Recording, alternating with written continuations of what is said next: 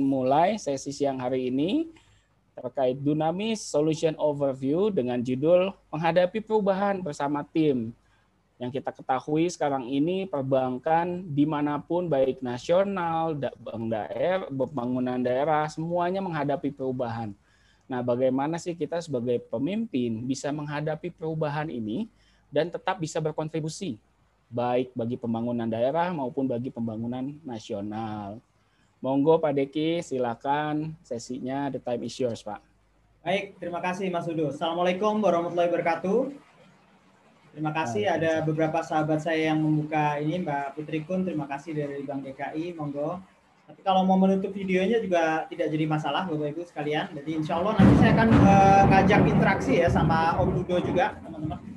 Jadi sedikit uh, gambaran tentang saya supaya kita sama-sama bisa saling tak kenal maka tak sayang. Jadi ini tahun ke-8 saya di Dunamis Mas Dudo. Jadi nggak udah cukup lama gitu ya.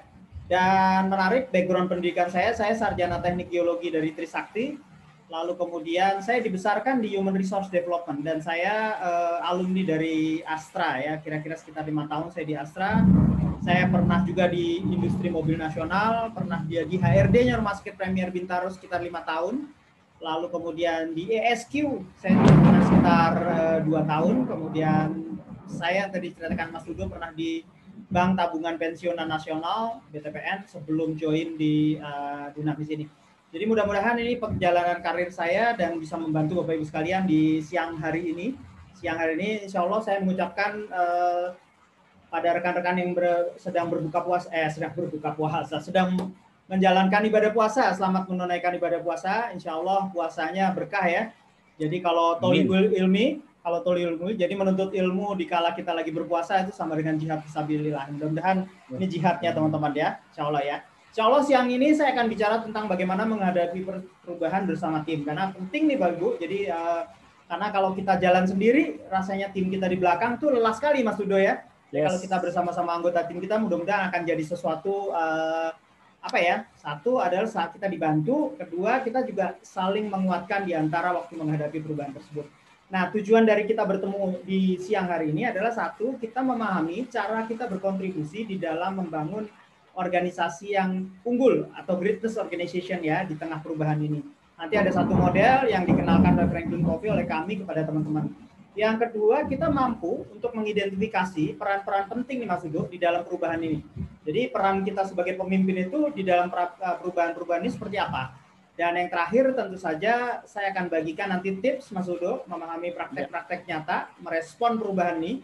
Nanti ada empat zona perubahan itu bagaimana kita hmm sebagai entah itu team leader, sebagai uh, apa namanya, sebagai division head, director bahkan mungkin manager, kita bisa membantu rekan-rekan kita dan tentu saja melewati perubahan itu. Ini akan kita bahas Mas Udo selama ya. Uh, kurang lebih sekitar satu setengah jam ya. Betul Pak Deki.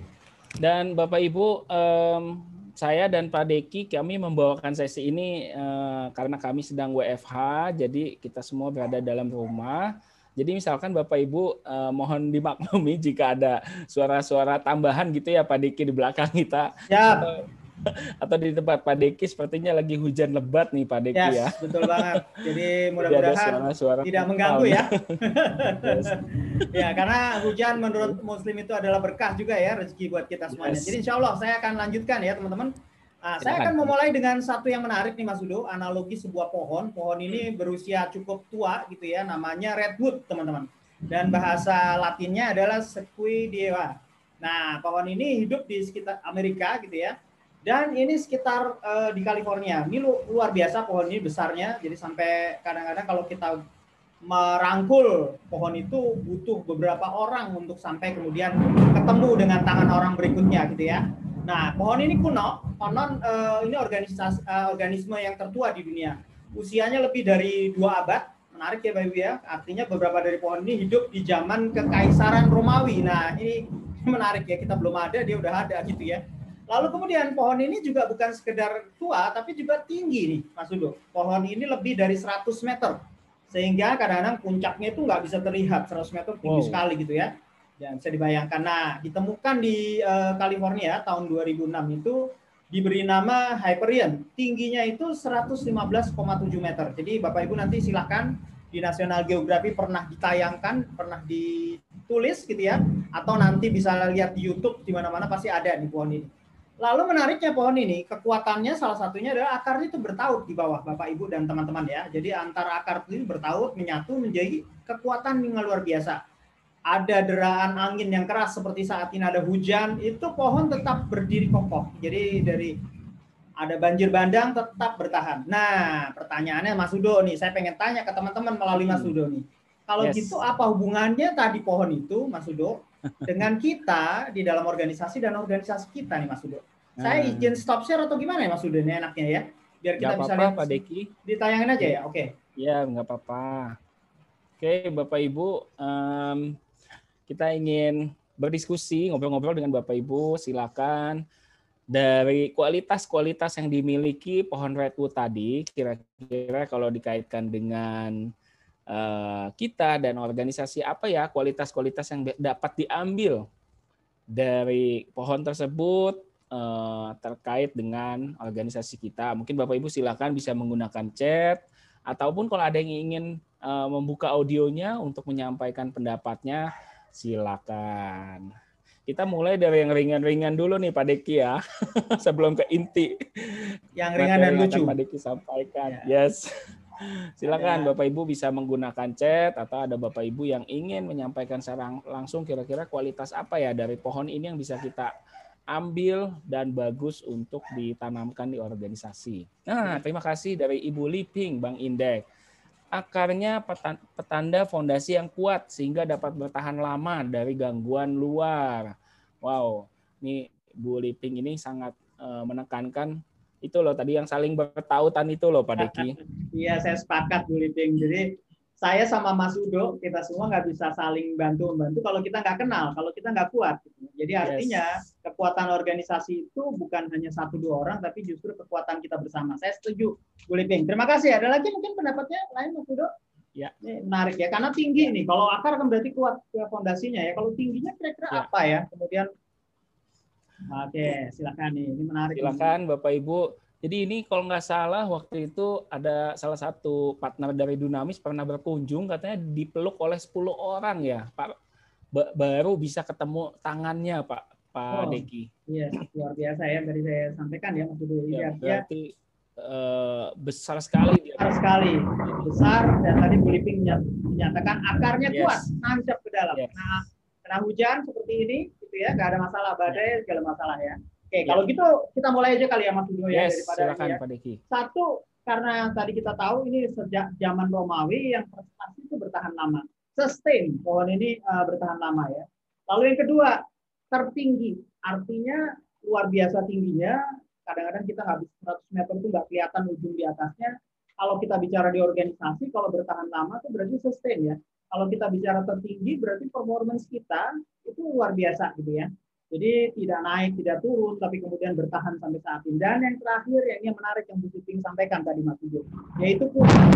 Kuat ini adalah dukungan dari akar. Nah, teman-teman, pohon itu nggak bisa berdiri sendiri kalau tidak ada tautan dengan pohon lain.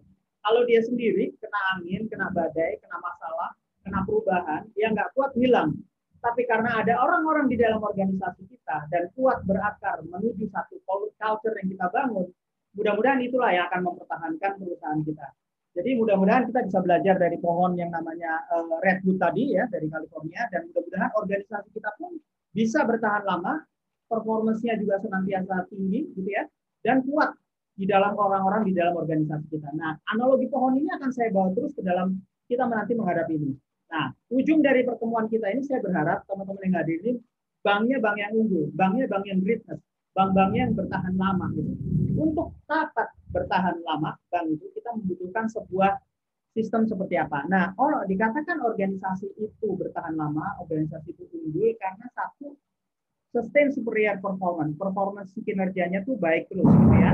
Dalam hal ini tanda kutip ya, kalaupun harus terjadi perubahan, perubahannya nggak drastis banget.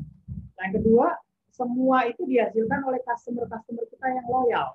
Jadi loyal itu kadang-kadang mohon maaf ya sekali dua kali customer dinamis juga komplain, Mas kok kayak gini sih bawainya, Mas ini kan nggak sesuai. Tapi itu justru kami dengar dan kami besar itu karena kami mendengar loyal customer kami. Jadi loyal customer itu bagian yang penting. Loyal customer tidak akan bisa terjadi kalau kita sendiri yang melayani customer tidak engage sama kita. Jadi kata ketiga sesudah loyal customer kita sendiri yang tadi Bu Bimbing sampaikan bahwa kuatnya karena orang-orang di dalam organisasi kita. Dan terakhir, kita tidak hanya sekedar mengeruk keuntungan di mana daerah operasional kita berada, tapi kita memberikan sebuah kontribusi yang unik, kontribusi yang berbeda kepada Republik Indonesia ini. Nah, untuk sampai kepada organisasi unggul, dibutuhkan input, yaitu kita semua nih Bapak Ibu yang hadir di sini, yaitu individual-individual yang efektif. Dan individual-individual yang efektif ini tentu saja harus dipimpin oleh seorang pemimpin yang juga hebat gitu bisa memimpin yang tentu saja lahir dari individual yang efektif tersebut. Dan ini bisa berjalan dengan sebuah sistem yang mengarahkan pada kinerja kita yaitu pada organisasi yang unggul. Sistem dan prosesnya dibangun dan ujung-ujung semuanya terangkum dalam bentuk yang namanya culture. Nah, Bapak Ibu, kekuatannya kita semuanya adalah karena disatukan culture. Terbayangkan kami dari rumah, saya dari rumah punya culture di rumah, Mas Ludo dari rumah juga punya culture, teman-teman di luar harus punya culture. Kalau tidak ada culture yang mengaitkan kami di organisasi kita, mungkin kita akan pakai culture-culture kita sendiri. Dan yang terjadi mungkin greatness organization atau organisasi yang sendiri tidak terjadi.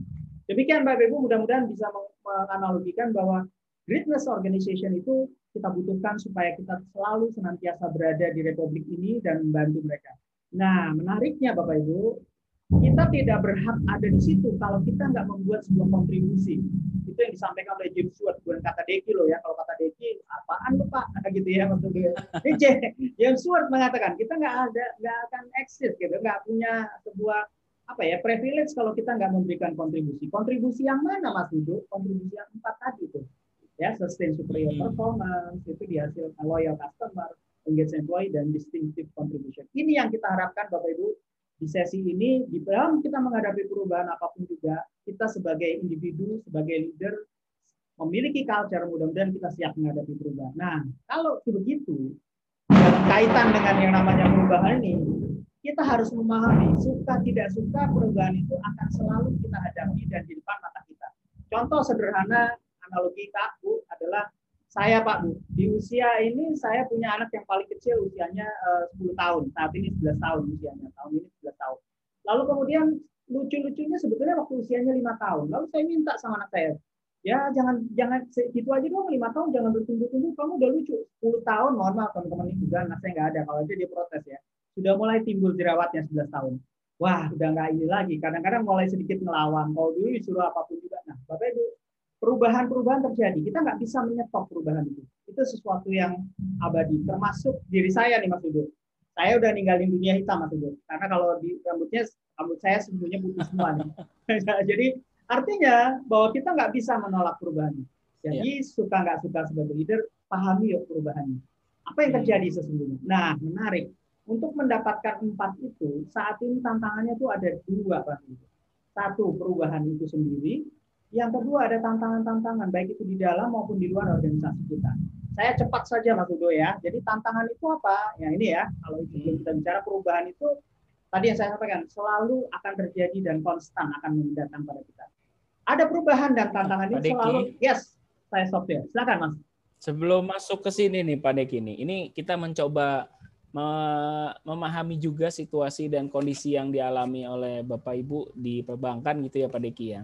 Di satu sisi dari uh, secara corporate bank wide target yang diharapkan tidak cender tidak diturunkan gitu ya Pak Deki ya. Nah, tapi di sisi lain menghadapi perubahan dan tantangan khususnya menghadapi pandemi ini tadi kan Pak Deki bilang ada perubahan, ada tantangan. Nah, situasi eh, nasabah yang tidak mau datang ke bank, kemudian nasabah juga yang transaksinya menurun, bisnis pun menurun. Jadi memang uh, Bapak Ibu peserta ini pasti yang slide yang tadi Pak Deki sampaikan ini kita semua sedang uh, menghadapi tantangan. Ya memang ekonomi ini sekarang sedikit mulai recovery. Tapi tantangan berikutnya pasti kan akan muncul ya Pak Deki ya. Nah, yes. nanti titip Pak Deki, nah bagaimana ya. nih di konteks ini uh, kita pernah menghadapi tantangan dan pasti akan ada tantangan apalagi yang akan muncul. Titip Pak Deki, uh, ya. bagaimana nih kita tips-tips dan caranya untuk uh, Bapak Ibu semua yang hadir di sini. Silakan Pak Deki. Thank you, Mas Udo. Kalau saya selalu menganalogikan sederhana. Kalau ada tantangan, ada tentengan, Mas Udo. Kalau ada tantangan, ada peluang pasti. Gitu ya, Mas Udo ya. Mantap. Ya, hari hujan seperti ini, Mas Udo. Sederhananya. Siapa yang diuntungkan kalau kayak gini? Kalau kita turun dari mall dan sebagainya. Ojek payung, Pak. Ah, ojek payung. Nah, saat ini pasti begitu gitu ya ada sesuatu kita nggak bisa face to face, pasti kemudian masker meningkat, yang kemudian biasanya bikin pakaian sekarang alih ke masker. Jadi selalu lihat bahwa perubahan itu jangan sebagai sebuah tanta, jangan sebagai sebuah apa ya membuat kita jadi apa ya uh, nggak mau melakukan itu gitu. Padahal perubahan itu adalah membuat kita menjadi jauh lebih baik. Ya itu mungkin mudah-mudahan uh, bisa membantu awal aja nih jawabannya ya sebelum nanti saya yes. bantu yang lain. Nah, Mas Udo, perubahan dan tantangan itu selalu kena kepada kita nih. Satu kita sebagai individu atau sebagai leader. Dan pengaruhnya ya kalau kita bicara mengenai level of uh, kepemimpinan kita kepada tim kita. Dan kumpulan dari tim-tim tim-tim tim itu sendiri akan jadi organisasi. Jadi organisasi itu sebetulnya berpeng, dipengaruhi oleh kita sebagai individu dan kita memimpin anggota tim kita. Baik tidak organisasi itu bukan karena siapa pun juga, tapi karena kita memimpin di dalam organisasi tersebut. Mudah-mudahan ini yang akan jadi gambaran ya. Perubahan itu apa saat ini? Bapak Ibu mungkin teorinya banyak ya, tapi saya coba ambil salah satu fuka, ada yang bilang tuna gitu ya. Fuka itu volatile, jadi bergejolak, kemudian uncertainty, tidak pasti, tidak pastian, kemudian rumit, kompleksitas, kemudian samar, tidak bisa ditebak segala macamnya saya ngasih contoh-contoh sederhana. Pak Yahya tuh sekarang sudah mulai melihat bahwa dulu mungkin bisnis lima tahun dijalankan dengan ini. Tapi kemudian sekarang tuh lihatnya lima tahun oke okay, dicanangkan, tiga tahun oke okay, dicanangkan, tapi melihat terus perkembangannya dari tahun ke tahun. Bahkan saya pernah ngajar di salah satu uh, unicorn gitu ya, uh, Tokopedia. Waktu itu saya ngajar kebetulan bisnis uh, bisnis thing. Kalau bisnis thing tuh uh, sekarang problem solving and decision making ya, Om Mas Udo ya. Nah, saya ngomong, coba teman-teman kita pikirkan tiga tahun ke depan ini kita eh, satu tahun satu tahun saya waktu masuk dulu satu tahun ke depan kita mau ke mana? Lalu kemudian salah satu peserta bilang, Pak, nggak kelamaan tuh Pak. Hah? Kelamaan saya bilang, iya di tempat kami itu tiga bulan Pak, udah mulai gitu. Jadi artinya sesuatu yang menarik Bapak Ibu perubahannya. Jadi bayangkan teman-teman, bisnis dijalankan lima tahun, kita ngelihatnya per tahun. Jadi Pak Yahya sudah menggambarkan. Kenapa? Karena gejolaknya luar biasa ketidakpastian. Dulu kita tahu Peruri itu mencetak uang, tapi sekarang mulai beralih dia. Mulai namanya sekarang melakukan yang namanya apa? security di dalam pengamanan ya di dalam digital bisnis ini. Lalu kemudian juga melakukan proses-proses yang menarik yang sesungguhnya berbeda dengan bisnis yang sebelumnya. Jadi ketidakpastian itu mesti dijawab dengan ini. Kompleksitas teman-teman. Tahun 2019 kita lihat semua indikator ekonomi baik global kemudian di uh, emerging market termasuk kita itu nggak ada masalah dan kelihatannya pertumbuhannya oke. Okay. Tapi begitu kita masuk 2020 semuanya jomplang. Rasanya teman-teman di banker sangat-sangat memahami ini dan kondisinya sangat-sangat tidak bisa di apa tidak bisa dipungkiri lagi. Lalu kemudian samar teman-teman. Saat ini samar itu adalah kita tuh dulu ngambil keputusan yang lalu kemudian kita putuskan sekarang oke okay. tapi saat ini apa yang berhasil kemarin itu belum tentu berhasil kita terapkan di saat ini. Jadi kita mesti cari terus cara untuk melakukan ini. Tapi percayalah teman-teman, saya ingat kata-katanya Pak Ari Ginanjar ya, sering kali beliau menyampaikan tadi, kita tuh nggak pernah hidup di zona nyaman. Kita tuh ibarat hidup tuh selalu pada zona ketidaknyamanan kita. Jadi mari gunakan ketidaknyamanan teman-teman. Di usia saya yang sudah tidak muda ini Mas Udo, jadi fasilitator seran biasa dituntut untuk belajar.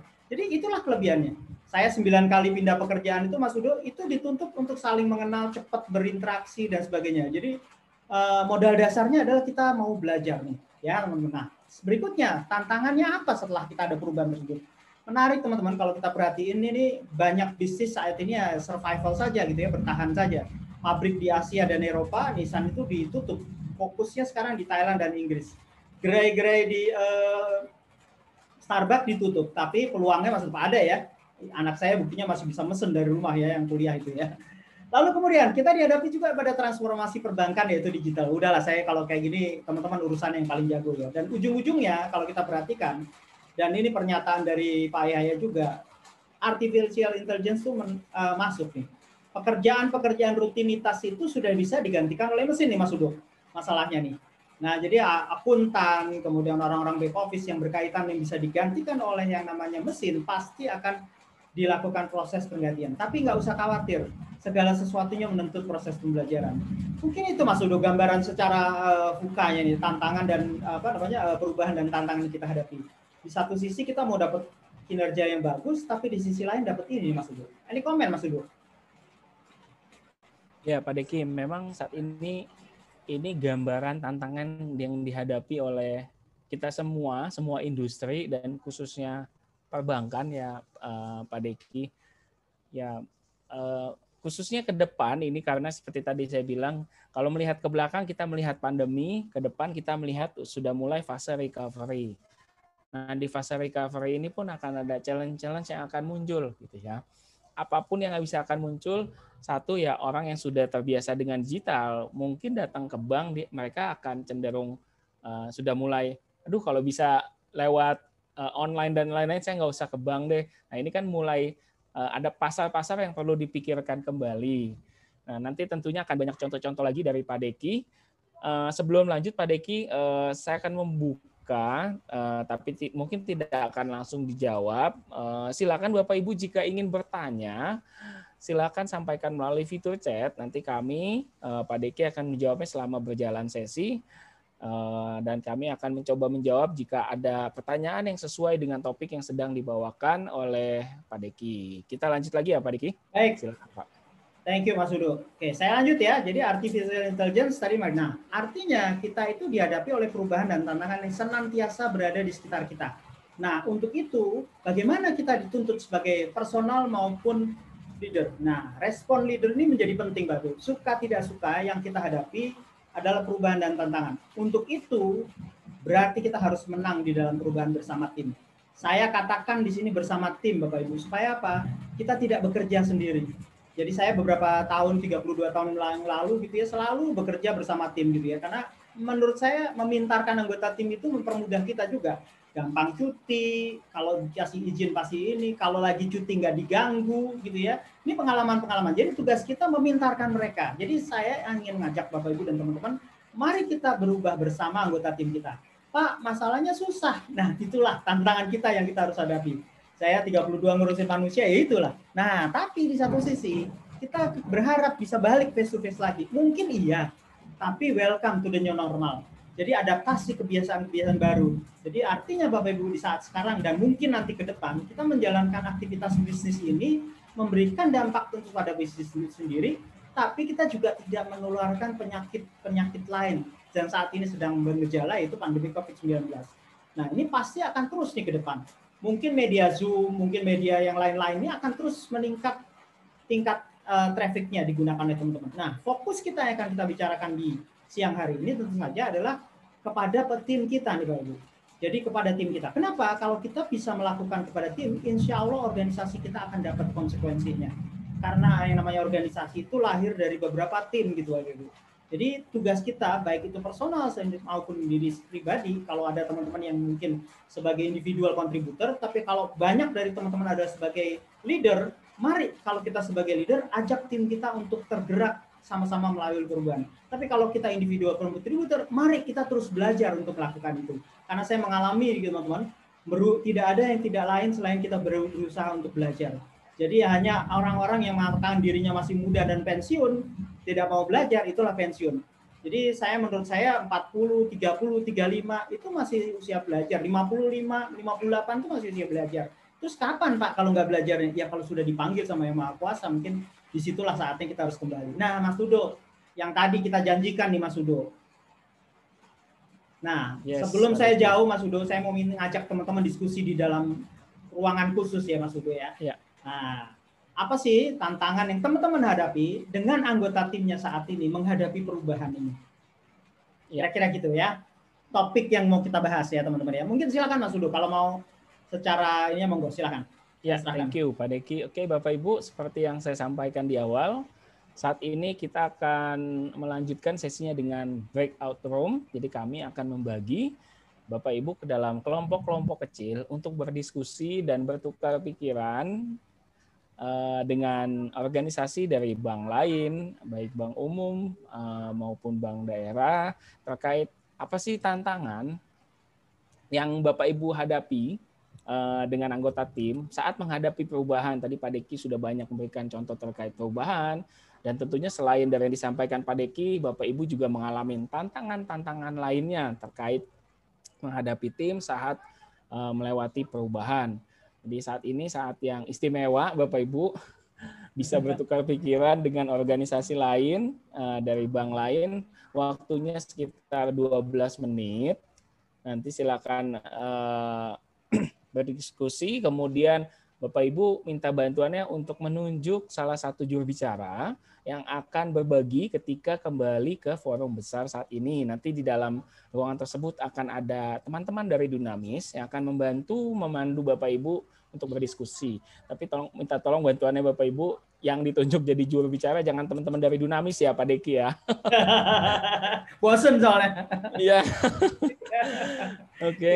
Iya, iya. Saya mau cek apakah dari Dunamis Mbak Mona udah siap untuk membagi menjadi breakout room. Saya stop share kali ya, Mas Udo ya, biar bisa ini ya. Ya. Stop share dulu sudah ya. siap ya Mbak Mona ya. Nah, sudah siap Kalau untuk sudah... 12 menit ke depan ya. Oke, ya. Mbak Mona. Nah, Oke, kita mulai silakan, sekarang Bapak Ibu. Selamat berdiskusi Bapak dan Ibu sekalian, teman-teman yes, Selamat berdiskusi.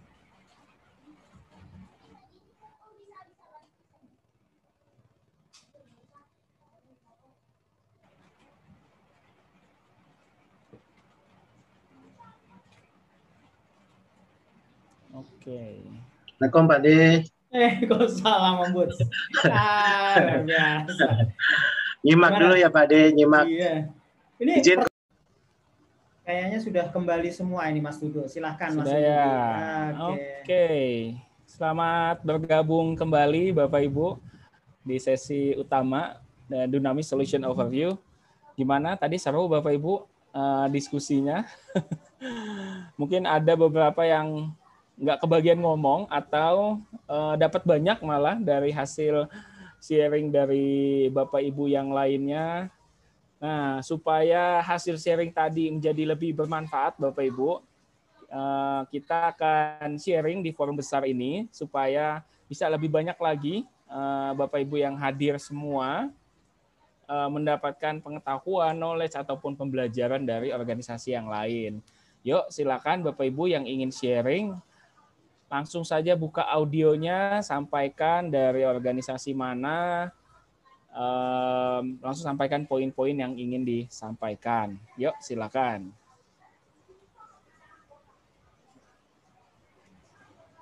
Silakan Saya Bapak Ibu. Stop share ya, biar bisa melihat wajahnya sahabat-sahabat kita nih Mas Dudo ya. Oke, silakan. Oh, okay. Siapa yang mau berbagi untuk belajar, Bapak Ibu? Silakan. Mungkin tadi teman-teman dari Dunamis bisa membantu juga. Kira-kira siapa nah. yang Oke, silakan. Mungkin dari ini Mas Ludo dari tadi cukup bagus ya diskusi dengan kebetulan Bu uh, Liping ini salah satu direktur di bisnis di Bank Indek, kemudian juga Pak Cipto oh. ini direktur dari uh, operasional. Beliau cukup uh, uh, apa namanya menginspirasi dalam menghadapi uh, situasi yang ya sulit seperti saat ini. Mungkin bisa hmm. monggo. Monggo silahkan. Mas Seno, monggo Ibu Liping atau Pak Cipto ya tadi ya. Oh silakan Pak atau Bu. Ya silakan. Oh Ibu Lipin belum di belum belum di, belum di unmute Bu. Iya. Nah, siap. Okay. silakan Bu Lipin. Makasih. Silakan Bu Liping. Sama-sama. Uh, ya. Mungkin saya boleh nanti barengan dengan Pak Cipto. Tadi kita cuman uh, sedikit share mengenai pengalaman kami di Bank Indeks, yang mana perubahan kebetulan saya ini kan di bisnis, sehingga kalau tim untuk menghadapi uh, perubahan itu adaptifnya lebih tinggi. Kalau orang sales itu kan adaptasinya mungkin hmm. udah lebih gampang begitu. Uh, tapi memang uh, tadi kami juga ngobrol mengenai pandemi ini sama seperti slide yang di, ditampilkan sebelumnya yang dari Pak Yaya bahwa dulunya bisa lima tahun, apalagi pandemi, even seminggu aja itu strategi yang minggu lalu sama minggu ini udah berubah waktu awal-awal kita pandemi hmm. kan uh, semua orang juga galau juga nggak punya pengalaman hmm. jadi itu yang gimana kita bisa uh, mengguide orang kita supaya cepat untuk mengikuti perubahan-perubahan tersebut. Jadi tadinya Pak Cipto juga meng-share gimana awal-awal waktu kita harus tutup cabang itu juga menyangkut nasabah yang harus hmm. kita info bahwa cabang ini juga ditutup, sisanya tinggal cabang ini mengingat mereka juga rada susah ya. Tapi dan ini kan kejadian juga juga mendunia sehingga mungkin juga orang nggak akan keluar, mereka lebih senang dengan internet banking. Jadi dari hal teknologinya, dari hal supportnya kita juga harus adaptasi. Bukan cuma tim dan bukan cuma people-nya, tapi dari strategi di atasnya juga harus adaptasi. Berarti hmm. mobile banking kita, internet banking kita harus lebih lagi. Hmm. Nah, kalau sekarang sekarang sih udah biasa ada setahun Eh, pada nasabah nggak ke bank sih udah hal biasa. Cabang mau tutup seminggu nggak ada yang jerit-jerit lagi. nah itu beberapa strategi ya kalau awal-awal kan heboh juga ya eh kenapa ada covid ya atau ditutupin jangan kasih tahu gitu kan hmm. pada takut dan apa ada tim kita yang sakit ada tim kita yang terdampak nah hmm. itu gimana cara hadapin Nah, itu hal-hal yang berubah sangat cepat, tetapi butuh keputusan yang sangat cepat, dan itu menyangkut seluruh tim.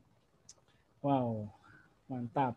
Terima kasih, Bu Mas Liping. Saya ya. mau kasih jempol dulu buat Bu Liping, yes. luar biasa ya. Kita okay. semua Thank you, kasih Liping. jempol digital, Bapak Ibu silakan. luar biasa, thank ya. you. Terima kasih Bu Liping, sharingnya sangat menginspirasi ya. Saya yakin uh, Bapak Ibu yang belum menyampaikan kan kurang lebih mengalami hal yang sama ya. Ada cabang yang ditutup, mungkin ada yang terkena COVID, ada juga uh, customer ya cabangnya buka tapi nasabah merasa takut untuk datang ke cabang kita gitu dan banyak macam lagi. Tapi terima kasih tadi sharingnya dari Buliping. Timnya Buliping ini sangat uh, fleksibel dan sangat cepat beradaptasi, jadi bisa melewati pandemi uh, di tahun-tahun di tahun kemarin. Terima kasih Bu Liping sharingnya.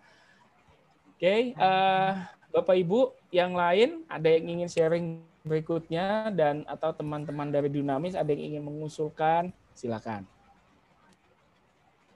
Terima kasih yang sambil nunggu teman-teman ini, Bu Liping itu betul sekali ya. Jadi kalau saya dengar dari penuturan Bu Liping, di situ ada perubahan tapi juga ada selalu ada tantangan dan kemudian ada kemudian ada peluang juga ya Bu Liping ya. Jadi artinya pandemik ini mempercepat bisnis digital banking kita ya Bu ya yang sebetulnya tuntutannya itu udah luar ya. biasa bangsa ini udah minta gitu ya. tapi kita kadang-kadang antar aja deh nanti dulu. Tapi dengan keadaan ini nggak bisa lagi ya sudah.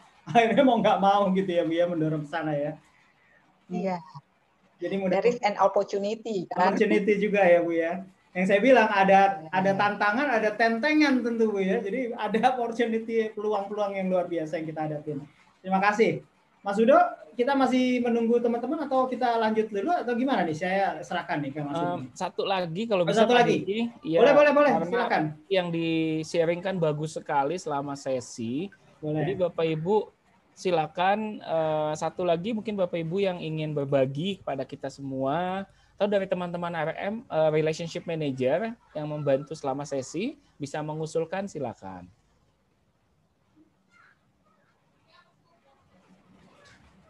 Mengeningkan cipta selesai teman-teman karena diminta untuk berbagi. Jadi katanya kalau kita di Indonesia kalau ingin membuat suasana hening katanya minta berbagi gitu ya Pak Deki ya. Iya. Bercanda ya Bapak Ibu ya. Tapi lain kalau kalau berbaginya THR pasti rame. Saya duluan saya duluan gitu ya. Oke, silakan siapa yang mau. Oke. Satu lagi mungkin Bapak Ibu silakan dari teman-teman uh, Dunamis mungkin ada yang ingin mengusulkan selama sesi tadi. Bro Steven. Nah, Bro Steven nah, tadi ya. di grup. Iya, Silakan. tadi sama Pak Pos masih right nih. Salah satu nah. bisnis leader di UOB Kelapa Gading.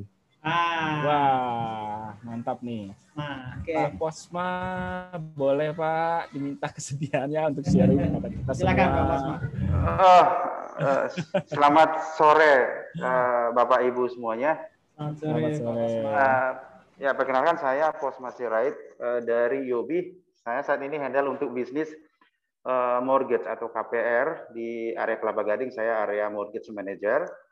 Uh, tadi sih sudah ada sedikit sharing juga dengan Pak Steven terkait dengan apa namanya kondisi pandemi saat ini seperti apa challenge-nya dan apa yang kira-kira kita lakukan untuk mensiasati hal sekarang ini. Nah, uh, di Yobi sendiri ya alhamdulillah ya puji Tuhan di Yobi kita uh, perusahaan kita cukup uh, mengerti dengan kondisi ini sehingga uh, solusinya cukup solutif ya. Contoh uh, saya kan pegang tim sales juga ya, yang mana tim sales ini kan mobile.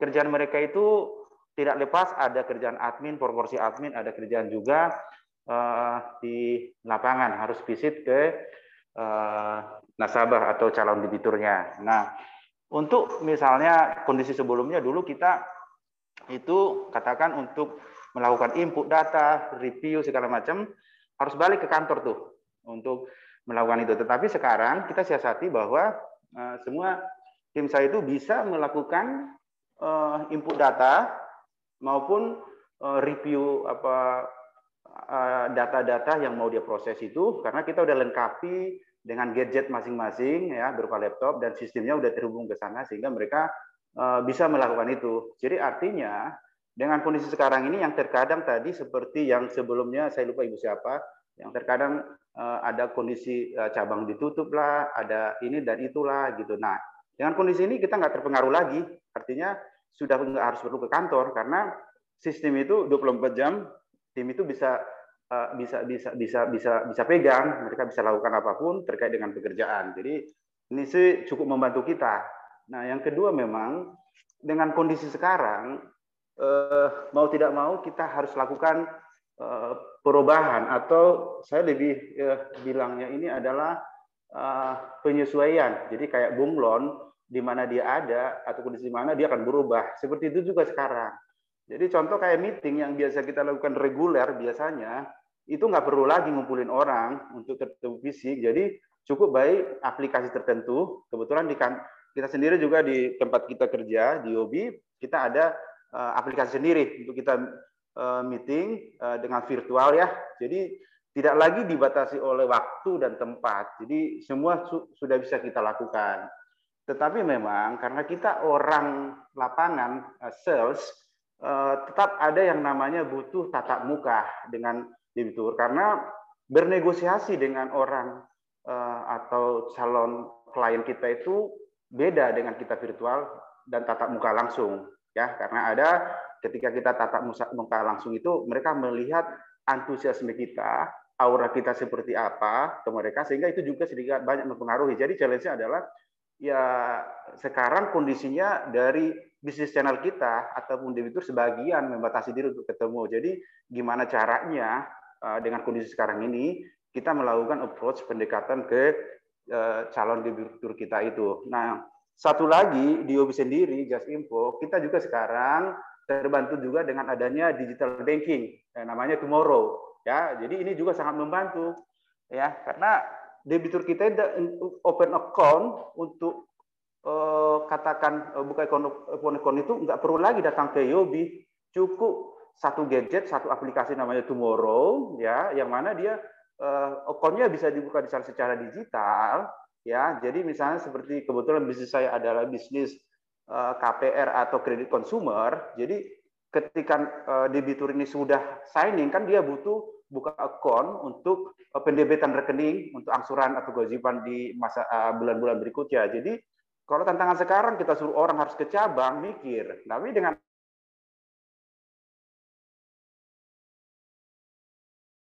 saya tidak bisa putus. mendengar suaranya, ya. Iya. Nah, suaranya putus. Tapi Oke. saya nangkep Mas Udo yang sampaikan. Aplikasi Tomorrow ah. ini. Ya, dan uh, mungkin sedikit uh, promosi sebetulnya bukan, tapi ini memang ini Tomorrow kita itu cukup bagus satu uh, dari rekening tomorrow ini mereka bisa uh, real lihat uh, berapa balance-nya pada saat itu, berapa jumlah yang di debit, terus juga untuk biaya-biaya untuk misalnya transfer ke rekening bank lain uh, kita free, termasuk pembayaran contoh misalnya kayak kartu kredit ke bank lain kita juga uh, free. Dan di, di samping itu untuk uh, kita juga ada beberapa outlet yang uh, belanja kita ada promo-promo diskon semacam itu Pak. Ya mungkin uh, Segitu dulu yang bisa saya sampaikan.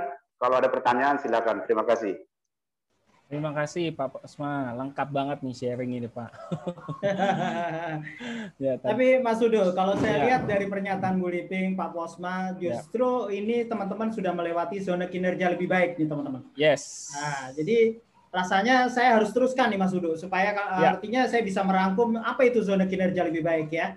Yes. Boleh saya lanjut ya Mas Udo ya. Terima kasih Monggo, Pak, Pak Posma ya. Jadi kalau saya senang sekali. Pak Terima kasih. Bahwa semua melihat dari sisi perubahan ini positif gitu ya.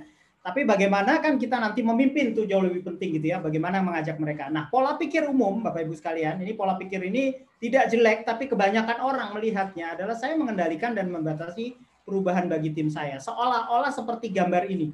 Jadi ya sudahlah ini jangan kena dulu lah bagian ini lebih baik ini yang paling siap gitu ya. Nah, kalau terjadi seperti itu rasanya ada satu statement yang menarik dari uh, Alan Dutchman mengatakan bahwa mengapa kok perubahan itu bisa begitu sulit? Ternyata persentasenya 88% itu meyakini bahwa perubahan itu berdampak buruk buat mereka.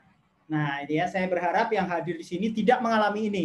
Justru yang hadir itu adalah orang yang 12% ini. Bahwa semua perubahan itu pasti membawa sesuatu yang lebih baik lagi. Jadi eh, ini orang mengenapa kok susah untuk diajak berubah karena mereka punya pandangan seperti ini Alan Dutchman dalam ada sumbernya yaitu change or die. Nah, pola pikir yang sebaiknya kita gunakan sebagai pemimpin adalah saya harus memenangkan perubahan ini bersama tim saya. Karena kalau saya sendiri, saya akan lelah. Tapi kalau saya bersama tim, mudah-mudahan itu akan membuat kita siap untuk menghadapi. Nah, kebetulan hari di tempat saya hujannya udah mulai reda nih ya. Ini mirip seperti kita melakukan sesuatu apa ya antisipasi ya. Sebelum turun hujan, sebaiknya kita gunakan payung. Jangan kalau udah turun hujan baru kemudian kita cari-cari payung, kemudian kehujanan dan basah. Nah, nanti kita akan sampai ke sana bahwa bagaimana menghadapi perubahan itu seperti itu rasanya. Nah, leader suka-suka tidak suka dengan keadaan ini harus menerima perubahan yang terjadi dan tentu saja mengajak anggota timnya untuk berubah. Nah, kami di Franklin Coffee punya sebuah model. Jadi the change model yang Franklin Coffee ada empat bagian dari change model dan menariknya di perubahan ini kita tidak bisa memprediksi perubahan, tetapi kita bisa melihat sebuah sebuah pembelajaran dari perubahan itu. Ada empat zona dan kalau saya bagi Bapak Ibu bisa lihat ada sumbu yang sifat vertikal dan ada sumbu yang horizontal. Yang vertikal itu hasil Bapak Ibu, kemudian yang yang horizontal ini adalah lebih kepada waktu. Nah, masing-masing zona itu ada empat ya sumbu ini. Jadi satu adalah zona status quo, yang kedua adalah disruption atau gangguan, lalu adoption atau zona adopsi, dan yang terakhir ada kinerja lebih baik. Nah, yang kita kejar dan diskusinya Bapak Ibu sekalian, Bu Liping maupun Pak Posma tadi, sudah menunjukkan bahwa zona kinerja lebih baik. Nah, sering kali Bapak Ibu, model ini bisa kita gunakan kalau situasinya berubah-ubah. Nah, menariknya Bapak Ibu, kalau kita terlalu sibuk ngurusin di gangguan, tidak cepat-cepat menuju kinerja yang lebih baik, biayanya akan mahal. Karena hasil yang dihasilkan tuh semakin dalam, tidak ada uangnya sama sekali. Kemudian kita sibuk-sibuk ngurusin di sini, lama-lama kalau kita tidak hati-hati, beberapa brand, beberapa merek itu hilang begitu saja. Nanti ada beberapa contoh yang ingin saya sampaikan kepada Bapak Ibu sekalian. Nah, di awal itu zona status quo. Sebetulnya nggak ada status quo ya Mas Ludo. Yang ada adalah kita selalu siap-siap untuk berubah gitu. Tapi yes. ini zona transisi kali ya kalau saya bilang ya. Jadi situasi mapan, bisnis as usual, biasanya duit kita masih banyak. Nah, mulailah kita melakukan research and development. Mulailah kita mikirkan kira-kira bank saya itu kalau mau bersaing dengan bank lain sebaiknya saya jalanin apa ya? Nah, kira-kira di saat kita punya duit banyak itulah kita melakukan sebuah perubahan. Nah, perubahan itu biasanya dikenalkan ini. Nah, contoh nih yang menarik Pak Ibu. Dia tidak melakukan kesalahan apa-apa, tapi kemudian hilang gitu loh. Inilah Nokia ya teman-teman kita ngalamin ya. Dulu ada handphone sejuta umat saya ngalamin banget gitu ya. Ini menarik nih, tidak melakukan apa kemudian hilang begitu saja. Nah, ini yang mungkin kita mesti sadari kalau kita hidup di zona status quo, dan tidak cepat-cepat kita berubah, yang terjadi seperti itu. Nah, di zona gangguan, berikutnya kita akan masuk nih, perubahan dikenalkan sudah zona status quo ini, dan kalau perlu kita menciptakan perubahan itu di dalam organisasi kita, sehingga kita siap pada saat kita terjadi yang namanya zona gangguan ini, yaitu di mana aturan main itu berubah, hal-hal baru itu diperkenalkan, rasa ketidaknyamanan itu bermain di sini. Jadi itu sesuatu menuntut kita sebagai pemimpin kadang-kadang menciptakan situasi atau suasana seperti ini Contoh saya waktu masih di Astra tahun 91 manajemen trainee waktu itu ingat banget Pak Teddy menyampaikan kita harus ambil lokal konten dari 30% menjadi 70%. Itu mikirnya saya sampai 5 tahun 96. Saya keluar masih mikir itu. By the way, saya ngajar kemudian dengan teman-teman Astra, mereka mikirnya udah go beyond lebih jauh lebih itu gitu ya. Mikirnya udah go internasional. Bagaimana ini sekarang mengekspor ke seluruh negara, bagaimana kualitinya di negara itu bisa bisa apa bisa dijamin sesuai dengan standar. Jadi artinya Bapak Ibu, kita yang menciptakan perubahan. Jangan kita di, di drive oleh perubahan. Ini yang sebenarnya tuntutan dari yang diharapkan dari kita belajar ini gitu. Ya. Pada suatu pada situasi di mana uh, zona gangguan itu disruption, kita dihadapkan pada situasi di mana jaga jarak, cuci tangan, pakai masker gitu ya dan sebagainya. Dan kemudian medianya medianya tidak bisa face to face. Menggunakan adalah online. Bagaimana tatap muka itu bisa seintimasi kalau kita bertemu. Nah, itu yang menjadi menarik kan ya. Di awal-awal saya struggle banget gitu sama Mas Dudo. Saya di komen sama Mas Dudo, Mas, kalau ngajar itu lihat layar, Mas. Layar itu ada di layar laptop yang gambarnya hijau. Nah, saya ngeliatnya begini gitu, dikompelin sama Mas Dudo tapi harus diterima teman-teman feedback ini. Dan itu penting kalau kita suatu saat menghadapi anak buah kita fit, diberi feedback atau kita memberi feedback pada mereka. Thank you ya teman-teman. Berikutnya nih, nah ini menurut nih, ini menarik nih Mas di sini. Ini kita diharapkan menjadi leader di depan ini, memimpin perubahan ini Mas Udo. Di zona yang disebut perantara menuju zona adopsi. Jadi ini di zona gangguan kita menuju ini, pemimpin tuh melalui zona ini terlebih dahulu dan membukakan jalan pada anggota timnya. Buat ini sesuatu yang mudah. Tadi Bu Liping menyampaikan, Pak Posma juga buat ini sesuatu yang mudah sehingga orang mau ikut bersama kita. Karena kalau kita bilang, aduh susah banget ya berubah, males gue belajar lagi, selesai nih anak buah kita. Karena kita sebagai pemimpin pun sudah membuat sulit diri kita sendiri, apalagi orang lain melihat kita. Nah, contohnya teman-teman yang menarik, teman-teman. Saya punya contoh menarik, ini adalah CEO-nya Ruang Guru, ada Mas Belfasyah Devara Pemimpin yang baik harus memiliki misi, bukan hanya untuk kepentingan dirinya sendiri, melainkan juga kepentingan orang banyak. Dia mem memulai nih. Bu Noni begitu juga nih. Jadi perusahaannya itu didirikan bukan untuk memperkaya diri sendiri, tapi ingin mengajak seluruh bank, seluruh orang yang ada di dalam organisasinya untuk sama-sama bisa merasakan bahwa organisasi ini membantu mereka. Nah ini dimulai contoh-contohnya bukan oleh siapa-siapa, oleh leadernya. Bari Bapak Ibu, kalau Bapak Ibu nanti menghadapi zona ini, yang disebut sebagai perantara anak gangguan dan adopsi, mulailah kita melakukan ini. Mulailah kita membuat sebuah misi, visi apa yang ingin kita tuju. Nah, setelah kita melalui pengambilan keputusan dan kita mulai masuk kepada adopsi, perilaku-perilaku baru pasti akan kita kembangkan. Karena kita sudah memberi contoh. Awal saya ingat banget, atasan saya Pak Tommy itu setiap kali mengadakan Zoom meeting dari hari Senin sampai dengan hari Jumat selalu dari pagi sampai jam 8 sampai kemudian istirahat siang, kemudian lanjut lagi sampai jam 3 jam 4. Di awal kami struggle, aduh mau apa sih tapi tapi sekarang kami bersyukur.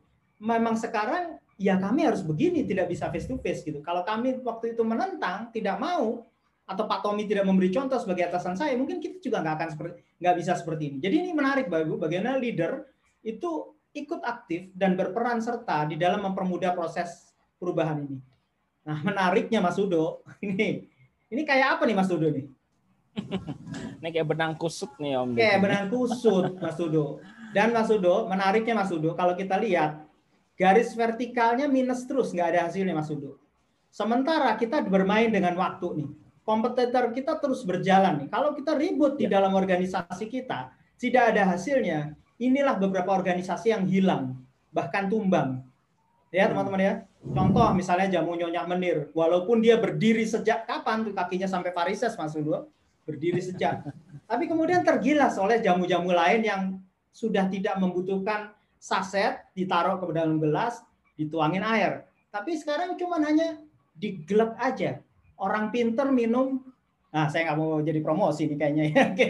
Nah itu menarik ya teman-teman. Tapi itu contoh-contoh bagaimana kita menghadapi sebuah zona adopsi dan kita merubah menjam drive yang namanya market kita. Jadi ini situasinya kurvanya mulus namun keadaannya adalah seperti benang kusut. Semakin kita sibuk di sini ribut terus, semakin kita tidak keluar, hasilnya tidak ada, semakin lama-lama kita diambil alih oleh kompetitor kita. Saya ngalamin di awal-awal menggunakan berbagai macam yang namanya eh, platform ya Mas Udo ya. Mas Udo, saya tanya, "Ini kliennya pakainya apa?" "Oh, pakai Zoom, Mas." Aman. Mas Udo kalau yang ini pakai apa? Pakai Microsoft Team. Kalau yang itu pakai Webex. Sekarang dinamis dikasih apa aja siap kayaknya Mas Udo. Jadi betul Pak Deki. Nah ya di awal-awal kita kan struggle ya. Nah ini. Jadi ini sesuatu yang menarik. Bagaimana kita pun juga nanti Bapak Ibu, kalau misalnya ya. kita berhadapan dengan para nasabah kita, para investor kita, para kreditor kita, debitur kita gitu ya. Kita selalu bagaimana menyesuaikan dengan apa yang dihadapi. Ya kalau nggak bisa sekarang gampang kok. Saya senantiasa belajar sama anak saya yang kuliah. Mas ini gimana sih cara pakai ini? Aduh bapak ini udah tua banget segini loh pak, nah selesai gitu ya. Jadi mudah-mudahan tidak ada kata sulit untuk kita mau belajar terus. Nah ini yang kita kejar dari tadi yang disampaikan sama Bu Posma sama Bu Liping tadi, Pak Posma sama Bu Liping ya, bahwa zona terakhir adalah kinerja lebih baik. Nah inilah yang kita kejar Bapak Ibu. Dan sekarang insya Allah semua teman-teman yang hadir di sini sudah melewati ini mudah-mudahan. Ya teman-teman, tapi teman-teman, kalau nanti perubahan-perubahan mendera berikutnya pada kita, kita punya model walaupun kita tidak memprediksi, tapi kita punya model. Dan dengan model inilah kita bisa menggerakkan anggota tim kita supaya kita bisa cepat-cepat mentas merasakan hasil zona kinerja lebih baik. Mungkin itu Mas Udo sementara ini yang bisa saya ini. Tapi sebelum saya kasih contoh menu hari ini yang menarik Mas Udo, saya punya satu contoh. Ada komen dulu nggak Mas Udo? Ya, Pak Deki. Uh, mungkin saya open, misalkan Bapak Ibu ada yang ingin bertanya, silakan sekali lagi langsung saja uh, ketikkan di fitur chat nanti uh, Pak Deki uh, akan memberikan jawabannya selama berjalannya sesi. Oke kita langsung aja Pak Deki. Sepertinya kita Bapak Ibu juga sudah menunggu-nunggu nih apa yang ingin ditampilkan Baik. berikutnya. Monggo Pak Deki. Baik, today's menu kita, Mas Udo, sebagai orang perusahaan yang mampu melewati ini perbankan dan ini kebetulan klien kami saya nggak berani kalau saya nggak tahu gitu makanya saya angkat gitu ya. Jadi BNI ini melayani kebanggaan bangsa. Jadi di situasi pandemik ini bagaimana BNI struggle, bagaimana beliau bisa menghadapi dan bahkan mungkin kalau dengan kami ini belanja trainingnya luar biasa. Jadi saya ingat banget kata-katanya Pak Teddy Rahmat di saat kita sulit, di saat kita ini justru training harus ditingkatkan. Nah sering kali saya belajar dari company-company dan saya di satu company tidak ini ya, sering kali justru yang paling kena pertama kali kena kena potong itu budget training. Tapi justru BNI saya lihat komitmen di dalam pembelajarannya menjadi menarik. Dan hasilnya bisa kita lihat di sini Bapak Ibu. Dari 74 tahun yang lalu berdiri sampai sekarang tetap eksis dan bahkan tetap terus berkembang gitu ya. Kemudian asetnya kalau kita lihat berada di nomor eh, 4 ya tentu saja terus ber, bertambah gitu ya sekitar 700-an sekarang ya kalau tidak salah ya. Kemudian menjadi eh, mesin untuk penggerak ekonominya BUMN yaitu nomor 4 juga gitu ya. Lalu kemudian kalau kita perhatikan lagi brandnya itu masuk dalam nomor 7 ya. Mudah-mudahan banknya Bapak Ibu ada di sini ya. Nomor 7 gitu ya brandnya di uh, versinya ini. Kemudian di info banking di antara bank buku 4 ya, uh, beliau ini masuk kepada yang nomor 4. Jadi ini sesuatu prestasi yang menurut saya perlu kita lakukan. Dan kalau kita perhatikan, ini juga diamati oleh Pak Erick Thohir, dia pengen membesarkan dan kemudian ditaruhlah Pak Royke, beliau besar dari Bank Mandiri, kemudian ditaruhlah seseorang yang kita kenal bersama, banker sejati gitu ya, berah di mana-mana gitu ya, Pak Agus Martowardoyo nih ya. Bahkan kalau pernah di Bank Universal, pernah di Bank Permata, segala macam beliau kiprahnya ke mana-mana lah ya, sampai kemudian jadi Gubernur BI, jadi Menteri Keuangan. Jadi bukan sesuatu yang main-main di ini. Jadi pengen terus dibesarkan bank ini. Dan saya rasa kita semua juga sepakat bahwa kita ingin seperti ini dan kita ingin melewati. Apa salah satu faktor yang membuat mereka berhasil, khususnya BNI 46, di dalam menjadi organisasi yang unggul, salah satunya memahami konsepsi ini, Bapak Ibu. Jadi mari kalau di mana pun kita berada di zona ini, mari jangan berlama-lama, ajak seluruh anggota tim kita untuk masuk pada kinerja yang lebih baik. Nanti saya punya analogi yang yang menarik nih. Nah, saya pengen kita semua merenung sebentar kali ya, sejenak ya Bapak Ibu. Ya. Kira-kira di organisasi kita, di tim yang kita pimpin saat ini, berada di zona mana ya? Saya ulang ya. Hmm. Kira-kira kita renungkan sebentar sejenak Bapak Ibu. Kira-kira tim kita saat ini berada di zona mana ya? Apakah zona status quo? Ah, entar aja, ntar juga yang namanya COVID juga bisa balik lagi gitu ya. Ataukah di zona gangguan? Aduh, belajar lagi, belajar lagi. Sudah di zona adopsi, sederhananya adalah belajar tapi terus tidak menyerah, belajar terus belajar terus ya kemudian gue kinerja baik aduh untung gue udah ngelakuin ini apa uh, Maret tahun lalu, sekarang gue tinggal merasakan manfaatnya. Itu kinerja lebih baik. Mari teman-teman coba dipotret sejenak, dipikirkan kira-kira tim dan saya sendiri berada di zona mana. Sementara itu boleh Mas Yudo sebelum saya lanjut nih ada komen dulu nggak Mas Yudo nih? Ya, Pak Diki, mungkin ini kalau Bapak Ibu ada yang ingin sharing melalui video chat, monggo aja Bapak Ibu. Kira-kira eh, di zona mana nih kira-kira tim Bapak Ibu? Jadi tim khusus tim yang ada di bawah Bapak Ibu saja, eh, kira-kira berada di zona mana sih saat ini? Monggo silakan eh, di sharing. Kira-kira di area mana kah? Apakah zona gangguan, apakah zona adopsi, zona kinerja lebih baik. Biasanya ini setelah zona kinerja lebih baik, Pak Deki, kita yes. akan kembali lagi di zona status quo nih ya, Pak Deki ya. Itu Mas Udo yang saya bilang.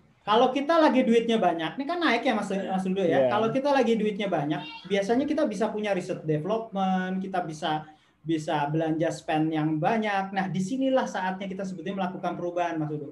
Karena sering kali kalau kita terlena, kita tidak melakukan masuk ke dalam perubahan yang kita ciptakan sendiri gitu ya perubahan yang kita ciptakan sendiri seperti waktu Pak Teddy menyampaikan pada saya sekarang kita harus rebut. Pokoknya kita nggak bisa CKD kita nggak bisa completely knockdown ambil dari sana. Kita harus lokal konten 100% bahkan mulailah dengan 70% lalu kemudian selesai itu yuk kita mulai ekspor. Kijang kita mulai ada di Thailand kijang kita ada di bahkan sampai ke mana mungkin ke Italia someday gitu ya ke mana pun juga. Dan itu dilakukan terjadi teman-teman. Karena perubahan itu bukan di drive oleh regulator bukan di drive oleh keadaan tapi kita sendiri yang menciptakan perubahan itu. Mudah-mudahan itu Bapak Ibu harapannya. Yes Pak Deki. Uh, mungkin kita bisa lanjutkan dan Lanjut Bapak dulu ya. saya yakin tadi sudah mencatat dalam hatinya dalam-dalam nih Pak Deki. Tim Bapak Ibu di posisi di mana dan siap kira-kira gimana caranya nih Pak Deki misalkan tim kita berada entah di fase status quo adopsi sampai uh, gangguan adopsi hingga kinerja. Gimana sih cara menghadapinya Pak Deki? Kayaknya jawaban Mas Sudo ada di sini. Jawaban teman-teman harapannya. Jadi intervensi kita sebagai pemimpin tidak ada tidak lain selain harus menang di dalam perubahan ini. Nah, teman-teman, kenapa kok analoginya begitu? Karena kalau tadi saya sampaikan, kalau kita sibuk di gangguan terus, apalagi adopsi ini seperti benang kusut, habis uang kita, habis energi kita, habis motivasi kita untuk ngurusin itu. Sehingga suka tidak suka kita harus cepat kalau memang harus belajar belajar cepat, bertempur bertempur cepat, memanfaatkan ini. Gimana caranya Bapak Ibu? Nah, saya gambarkan empat zona ini, kemudian saya analogikan ada beberapa tim Bapak Ibu berada di zona gangguan dan zona adopsi gitu ya. Nah, kalau kita analogikan misalnya gini, zona yang tadi saya sampaikan ya. Nah, ada anak kebanyakan ada Bapak Ibu sekarang sudah ada dua orang yang berada analoginya ya, di berada di zona gangguan, masih menangisi, menangisi, meratapi, tuh susah ya berubah ngapain sih? Di sini juga enak. Udah lah ntar juga balik lagi. Yang namanya new normal tuh cuma kata-kata ahli belum tentu akan terjadi. Tetap berada di sini. Tapi ada sudah menikmati di zona adopsi dan siap untuk diajak kinerja lebih baik. Tapi ada empat masih ngegerutu iya sih belajar sih oke tapi kayaknya ganggu keluarga juga ya nih. Work from home sih work from home. Tapi kok kayaknya jam kerja nggak teratur banget sih nah kalau kita tidak sikapi bareng-bareng teman-teman ada di antara empat orang yang masih menggerutu ini balik nih teman-teman ke sini. Nah, inilah intervensi kita sebagai leader. Kita harus berada di tengah-tengah mereka, baik itu yang diadopsi maupun gangguan. Ajak mereka semua untuk melihat bahwa di depan itu lebih baik. Bahwa di depan itu adalah sebuah zona kinerja lebih baik. Jadi lebih baik daripada kondisi sekarang dan kita akan lebih hebat kondisi perusahaan kita maupun diri kita sebagai pribadi maupun orang-orang di dalam organisasi ini. Nah ini Bapak Ibu, tugas intervensi kita di sinilah mengajak mereka semua, baik yang di gangguan maupun diadopsi. Nah, ini menarik kata-katanya dari Robin Sharma, perubahan itu kalau kita perhatiin dari sini ya, sulit di awalnya. Kacau di tengahnya tadi ya, seperti benang kusut ya, tapi menarik nih, sangat indah di akhirnya. Ini mirip sama perkawinannya Mas Ludo kayaknya ya, pernah sampaikan seperti itu ya. Sekarang indahnya ya. Yo, Pak Deki. Uh, ya Robin Sharma nih, harus Mas Duda bengong aja deh. Jadi mudah-mudahan ya teman-teman ya, sulit di awal, kacau di tengahnya, dan hasil akhirnya luar biasa. Jadi kita dan organisasi belajar. Nah, nah teman-teman, ini Pak Deki, yes. di tataran prakteknya Pak Deki, mm -mm. apa yang betul-betul harus dilakukan? Tadi kan masih di tataran pemahaman gitu uh. ya real-realnya harus ngapain nih kita sebagai pemimpin di setiap fase ini Pak Deki? Monggo Pak. Mas Ludo belajar dukun di mana ya? Kok kayaknya bisa nebak materi-materi saya nih kayaknya. Dan ini kayak yang ditunggu sama teman-teman. Nah, teman-teman, uh, nanti mungkin ARM RM kita akan membantu teman-teman ya. Ini nanti mungkin akan dibagikan juga ini. Silahkan nanti RM membantu ke teman-teman ya. Jadi tadi tugas kita adalah di zona mana kita berada. Lalu apa yang akan kita lakukan untuk membawa tim kita menuju kinerja lebih baik. Nah, sebelum ini saya akan bantu gitu ya, teman-teman ya. saya akan bantu untuk menghadapi tips ini karena masing-masing zona itu butuh tips-tips tersendiri Mas Udo. Jadi uh, yang nanti insya Allah mereka akan dapat ini ya Mas Udo ya melalui RM-RM kita ya. Ya, ya. Mungkin boleh diinformasikan supaya bisa ya, ini. Mungkin. Nanti uh, teman-teman relationship manager akan mengirimkan uh, format seperti yang tampilan di layar dan juga misalkan Bapak Ibu ada yang terlewat, nanti teman-teman relationship manager juga akan mengirimkan uh, rekaman audio yang kita taruh di uh, website Dinamis Pak Deki. Jadi Baik. bisa eh, mengulang kembali, misalkan kangen sama suara Pak Deki begitu. Bohong kali. Monggo Pak. Silakan. Baik, terima kasih. Saya lanjut ya, Bapak teman-teman ya. Ini tips terakhir ya, bagaimana kita menghadapi perubahan bersama tim kita di zona tersebut. Nah, ini tadi saya teman-teman. Kalau kita berada di zona status quo, teman-teman, saya ingat kata-kata Pak Ari Ginanjar, kita tuh tidak pernah hidup di zona nyaman. Kalau hidup di zona nyaman mirip sama kodok, ya ingat teman-teman, kalau percobaan katak itu ya, katak itu ditaruh di atas jadi air diberi ke air dingin, kemudian ditaruh di atas uh, apa namanya uh, kompor, lalu pelan-pelan katak itu ditaruh di atas uh, tempat itu, kemudian dipanaskan bawahnya nggak akan kerasa tuh, nggak akan kerasa lama-lama sampai kemudian sudah ini meletuslah si katak itu. Nah kita tidak ingin seperti itu. Jadi di zona status quo saat kita duitnya banyak, saat sumber daya kita banyak, lalu kemudian motivasi tim kita juga oke, mari kita lakukan perubahan di dalam internal. Supaya apa? Saat nanti menghadapi gangguan kita siap. Makanya tugas leader itu berat melihat ke depan itu seperti apa kira-kira.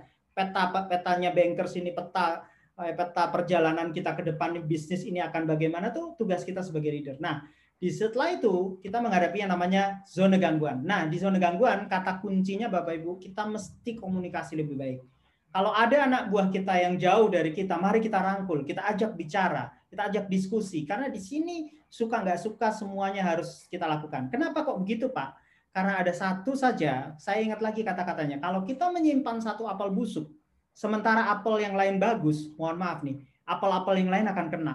Jadi artinya bukan anggota tim kita yang itu busuk, bukan. Kita harus ajak bicara supaya apa? Supaya tidak menulari toksik yang lain, mempengaruhi yang lain, bahkan dia sendiri demotivasi dan yang lain terkena. Jadi berikan umpan balik, ajak berbicara dan bantu dia untuk melewati itu.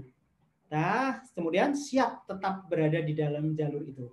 Kira-kira itu dua tips. Yes, Mas Udo. Ini terkadang kan ketika menghadapi zona gangguan, kita sebagai leader melihat anggota tim kita yang nggak berubah ya Pak Deki. Kecenderungannya, yes, Mas Udo. kamu berubah dong.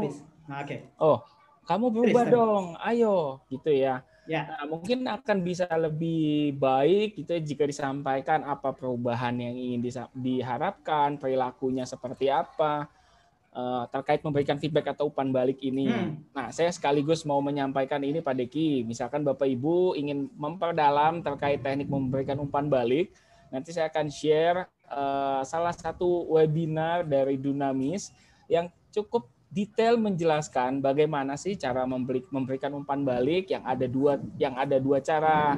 Saya sementara berikan infonya redirecting feedback dan reinforcing feedback. Nah, saya nggak akan sampaikan detailnya karena spoiler Bapak Ibu. Silakan dengarkan audio recordingnya Bapak Ibu nanti linknya saya akan sampaikan di fitur chat. Monggo dilanjutkan Pak Deki.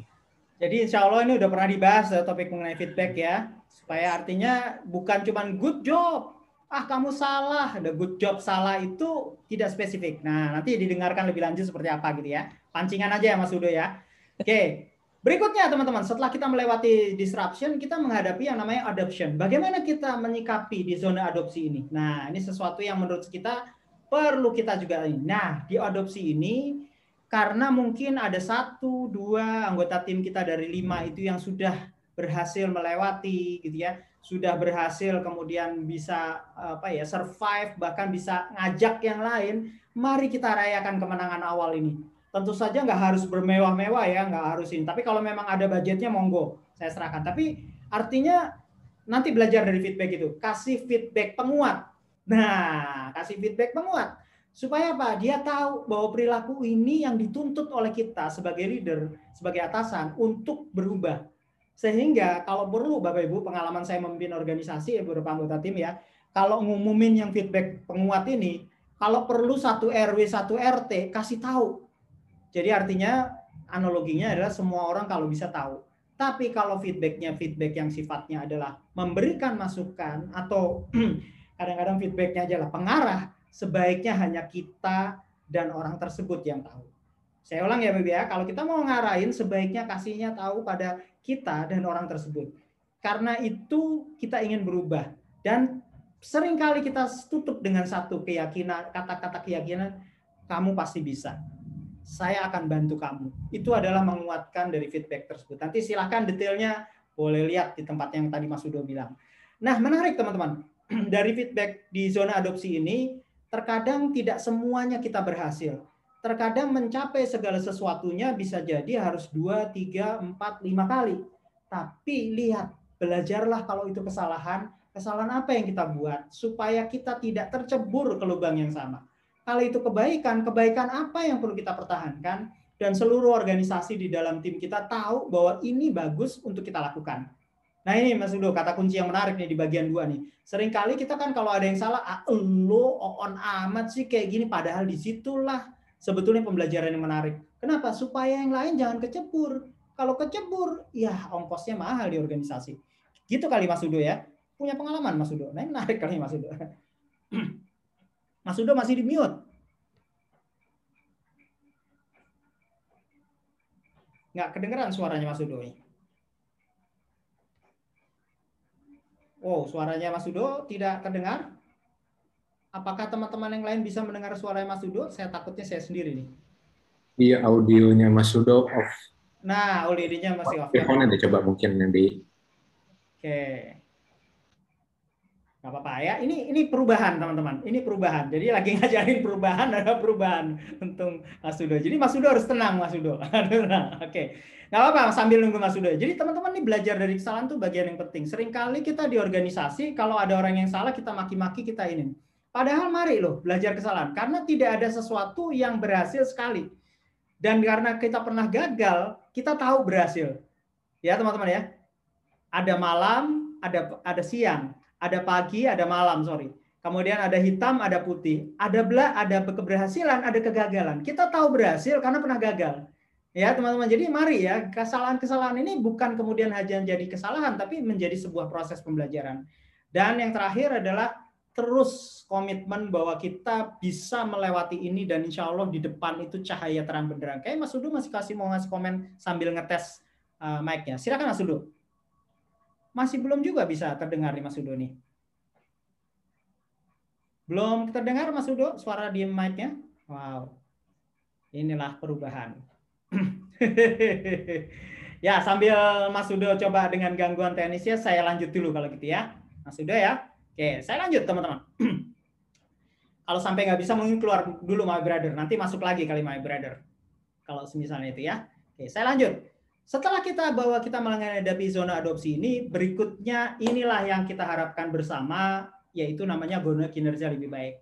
Dimulai ketika hasil yang kita dapatkan itu dibandingkan dengan hasil sebelumnya, tentu saja jauh-jauh lebih baik gitu ya.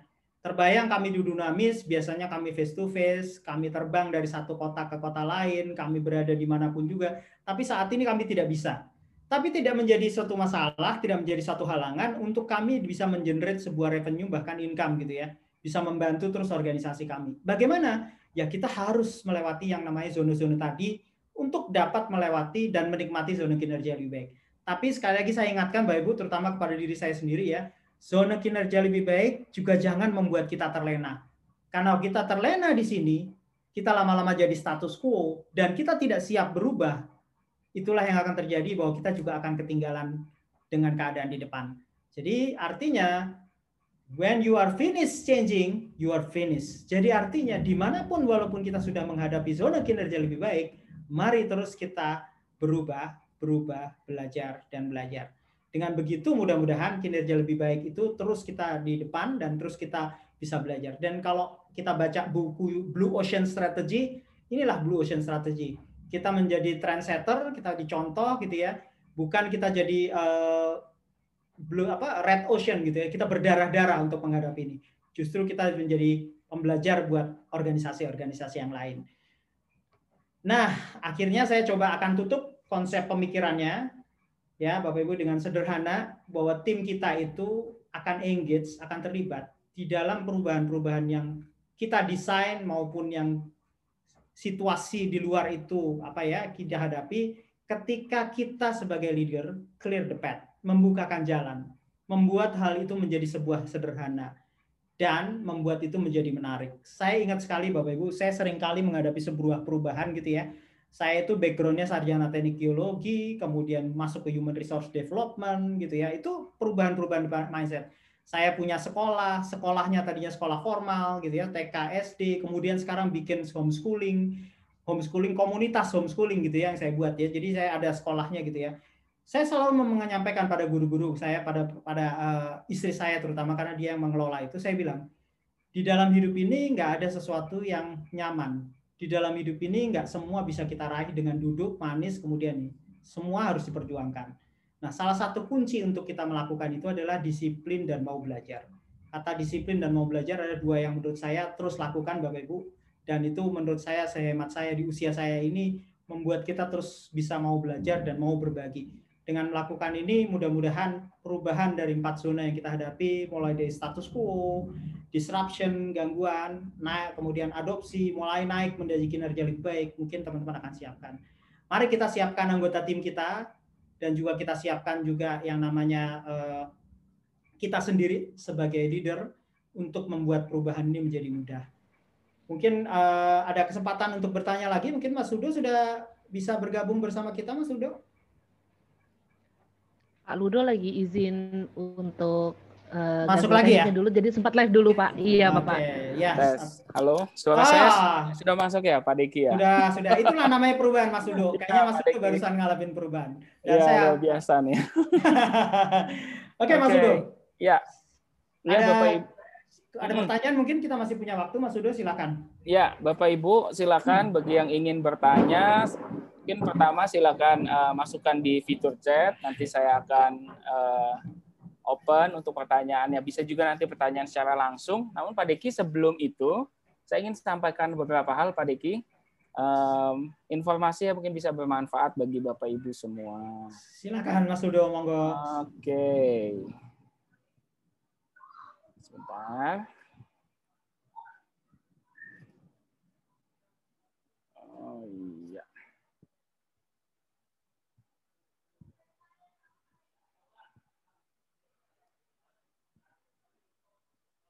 Oke. Nah, slide saya sudah terlihat Pak Deki? Dalam perjalanan, Mas Dudo. Dalam perjalanan. Ya. Sekarang sudah? Belum? Belum ya. Oke. Boleh diulang. Ah, kayak diulang lagi kayaknya Mas dulu ya. Yes, ya.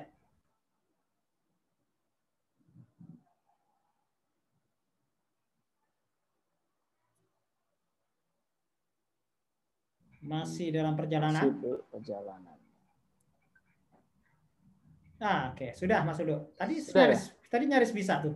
Oh. Tapi di stop okay. lagi. Kayaknya butuh waktu kayaknya ya. Ya, sepertinya.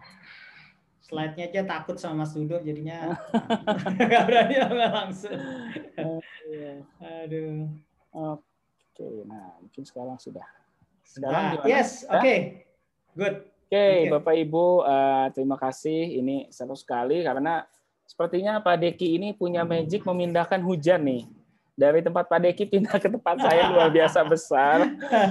Jadi koneksinya jadi luar biasa ini terpengaruhnya. Oke Bapak Ibu, sebelum nanti Bapak Ibu uh, bertanya bisa secara langsung ataupun melalui fitur chat, izinkan saya untuk menyampaikan beberapa hal. Yang pertama terkait uh, evaluasi seperti biasa di akhir sesi, kami meminta bantuan dari Bapak Ibu untuk memberikan feedback terkait uh, berjalannya sesi dan mungkin Bapak Ibu bisa menyampaikan juga usulan-usulan topik yang uh, akan sangat baik jika dibahas selama sesi-sesi Dunamis Webinar ataupun Solution Overview. Nah, caranya mudah, Bapak Ibu bisa scan barcode yang ada di layar atau mengetikkan tulisan uh, yang tertulis bit.ly slash webinar underscore 14 04 2021 atau di dalam fitur chat rekan kami uh, Mbak Mona sudah membagikan link yang bisa di, tinggal diklik saja Bapak Ibu nanti akan terhubung dengan uh, Google Form. Nah, Bapak Ibu silakan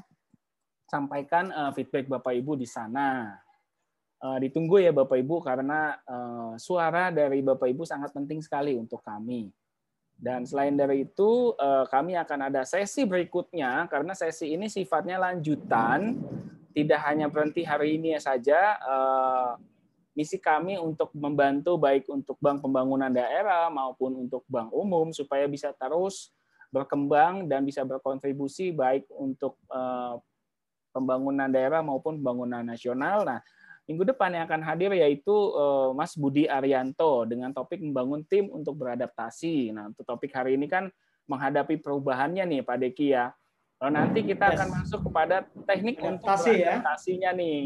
Ya. Kita akan membahas seberapa penting sih kemampuan adaptasi tim bagi peningkatan kinerja, peran pemimpinnya seperti apa. Terus nanti eh, Mas Budi Arianto ini akan membagikan kunci rahasia untuk memampukan tim beradaptasi dan memperluas kontribusi bagi organisasi. Nah, Mas Budi Arianto ini salah satu konsultan kami yang sangat eh, detail dan praktikal ketika membagikan teknik-teknik bagi para leader nih. Jadi memang Pak Budi Arianto dan Pak Deki ini kedua konsultan kami yang sangat membumi lah kalau misalkan terjun ke lapangan membantu klien-klien kami. Jadi jangan terlewat Bapak Ibu, silakan jika ingin mendaftar hubungi ke relationship manager yang biasa membantu Bapak Ibu atau ke marketing at dunamis.co.id.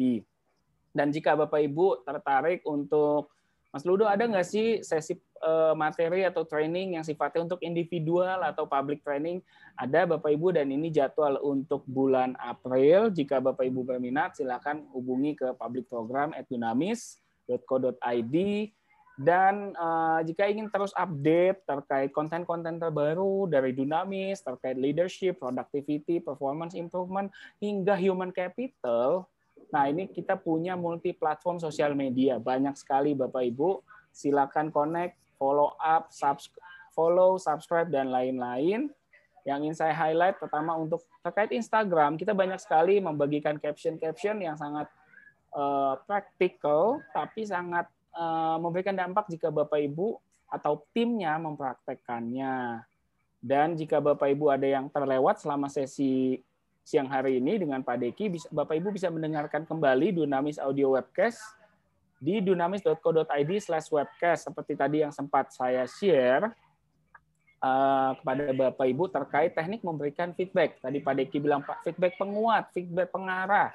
Nah, gimana sih caranya Nah, di dalam audio webcast tersebut juga dijelaskan. Dan nanti saya titip diingatkan, saya akan membagikan satu lagi. Tadi Pak Posma sempat menyampaikan, karena banyak sekali ketika penjualan bertemunya secara virtual. Dan sulit ketika membangun hubungan atau kedekatan secara virtual. Nah, betul Pak, memang tidak semudah seperti ketika bertemu face to face, tapi kami ada salah satu webinar yang pernah dibawakan, Pak. Betulan Pak Deki juga yang membawakan saat itu jadi bagaimana kita membangun kedekatan hubungan dengan lawan bicara, dengan nasabah, ketika bertemu secara virtual. Nanti saya sampaikan linknya di uh, fitur chat. Dan kami juga hadir di YouTube. Silakan Bapak Ibu bisa tonton videonya singkat tapi sangat praktikal sekali. Mbak Firda akan membagi bantu orang saat dalam emosi tinggi, kemudian Mas Teddy dari kesadaran diri ke manajemen diri. Ini terkait uh, emotional quotient nih Bapak Ibu nih. Dan terakhir, love yourself. Bagaimana di tengah pandemi ini kan tekanan sangat tinggi, pressure bisnis dari atasan, dan pressure dari keluarga juga tinggi. Bagaimana kita bisa tetap mencintai diri kita di tengah tekanan saat ini. Itu saja Bapak Ibu masih ditunggu uh, feedback dari Bapak Ibu semua sebelum kita uh, melanjutkan terkait pertanyaan dari Bapak Ibu semua.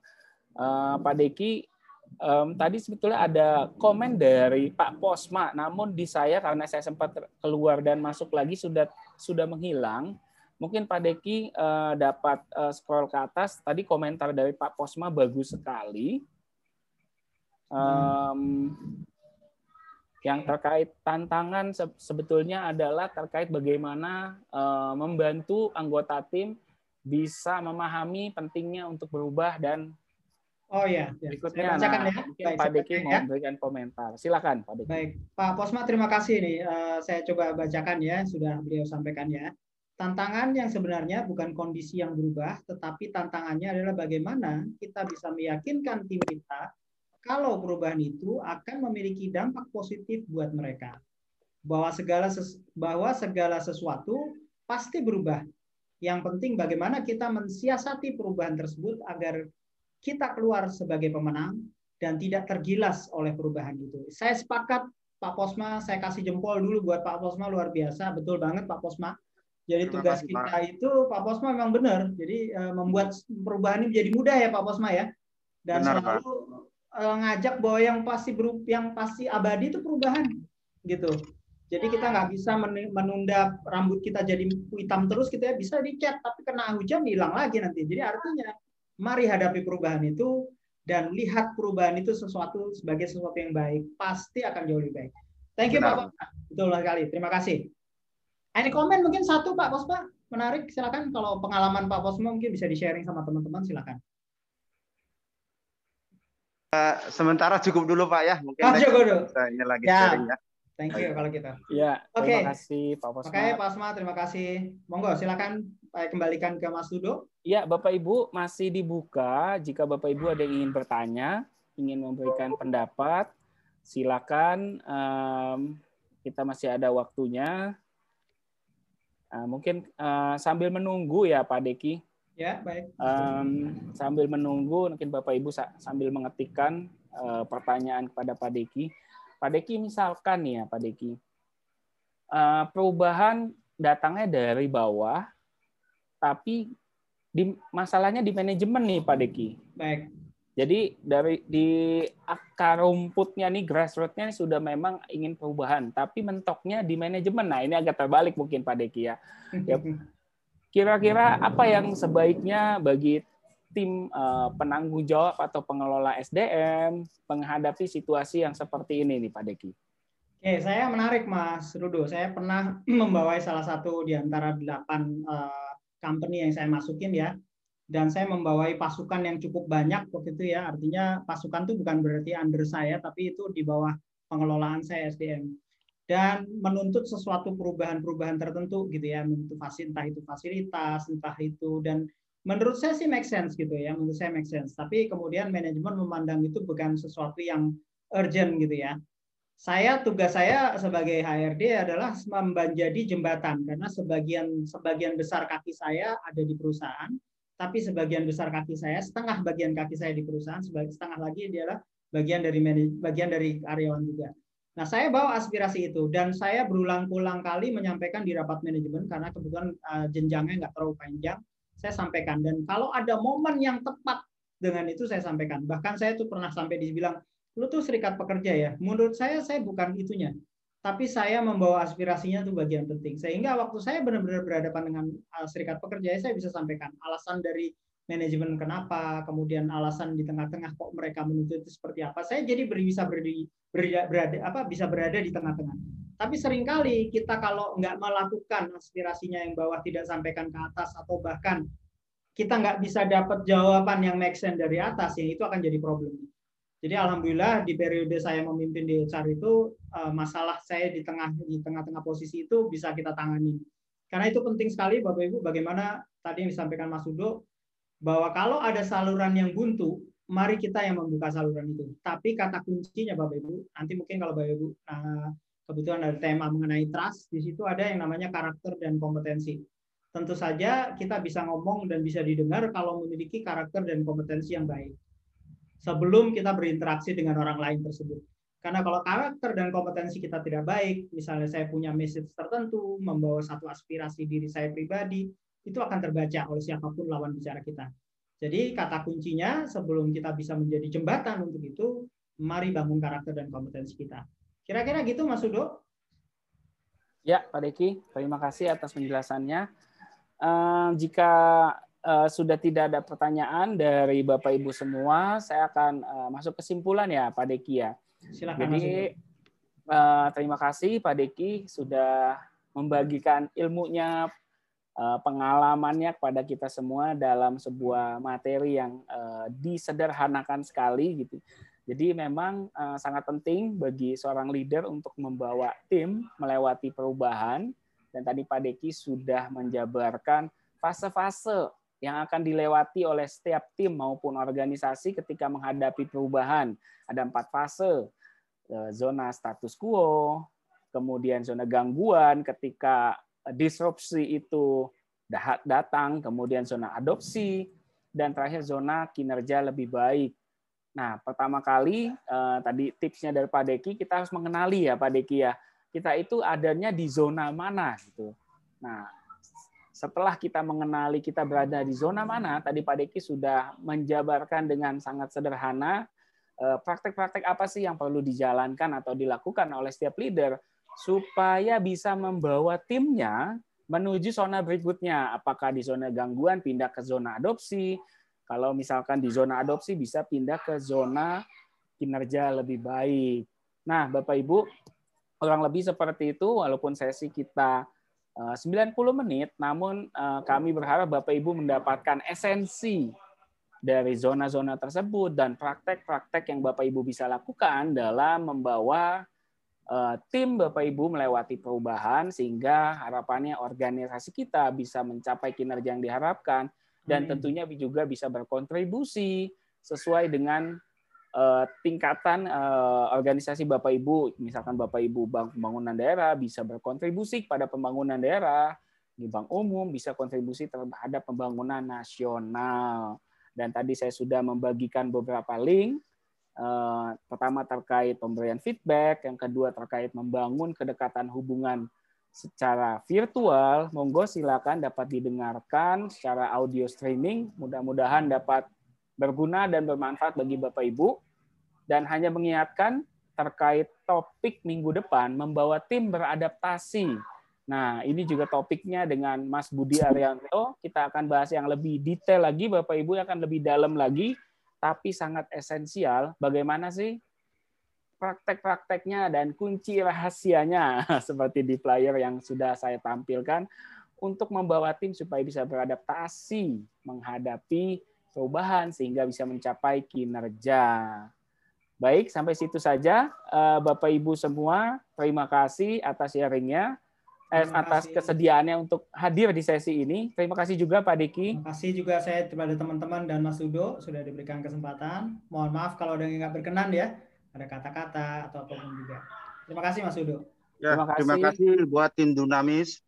Terima kasih Pak. Sampai bertemu lagi di sesi-sesi berikutnya dengan Dunamis Organization Services. Selamat siang. Selamat siang, Bapak Ibu sekalian. Selamat siang.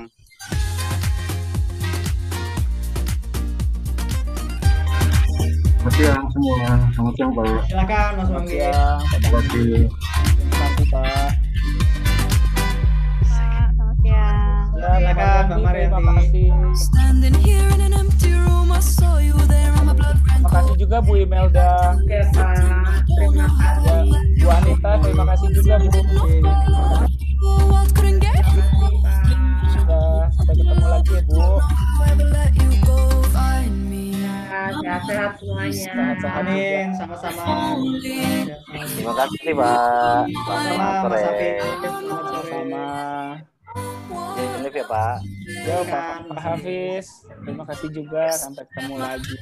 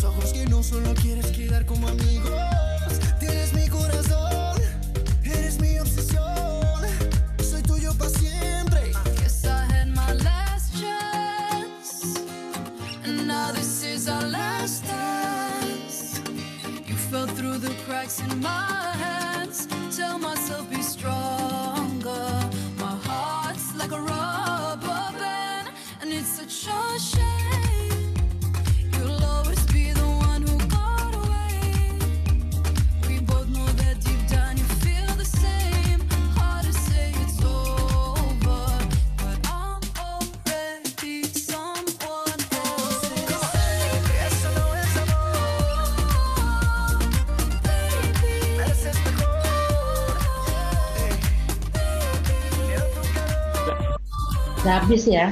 Ya. Recording ya? Yang record siapa? Stop aja. Yang record siapa tadi?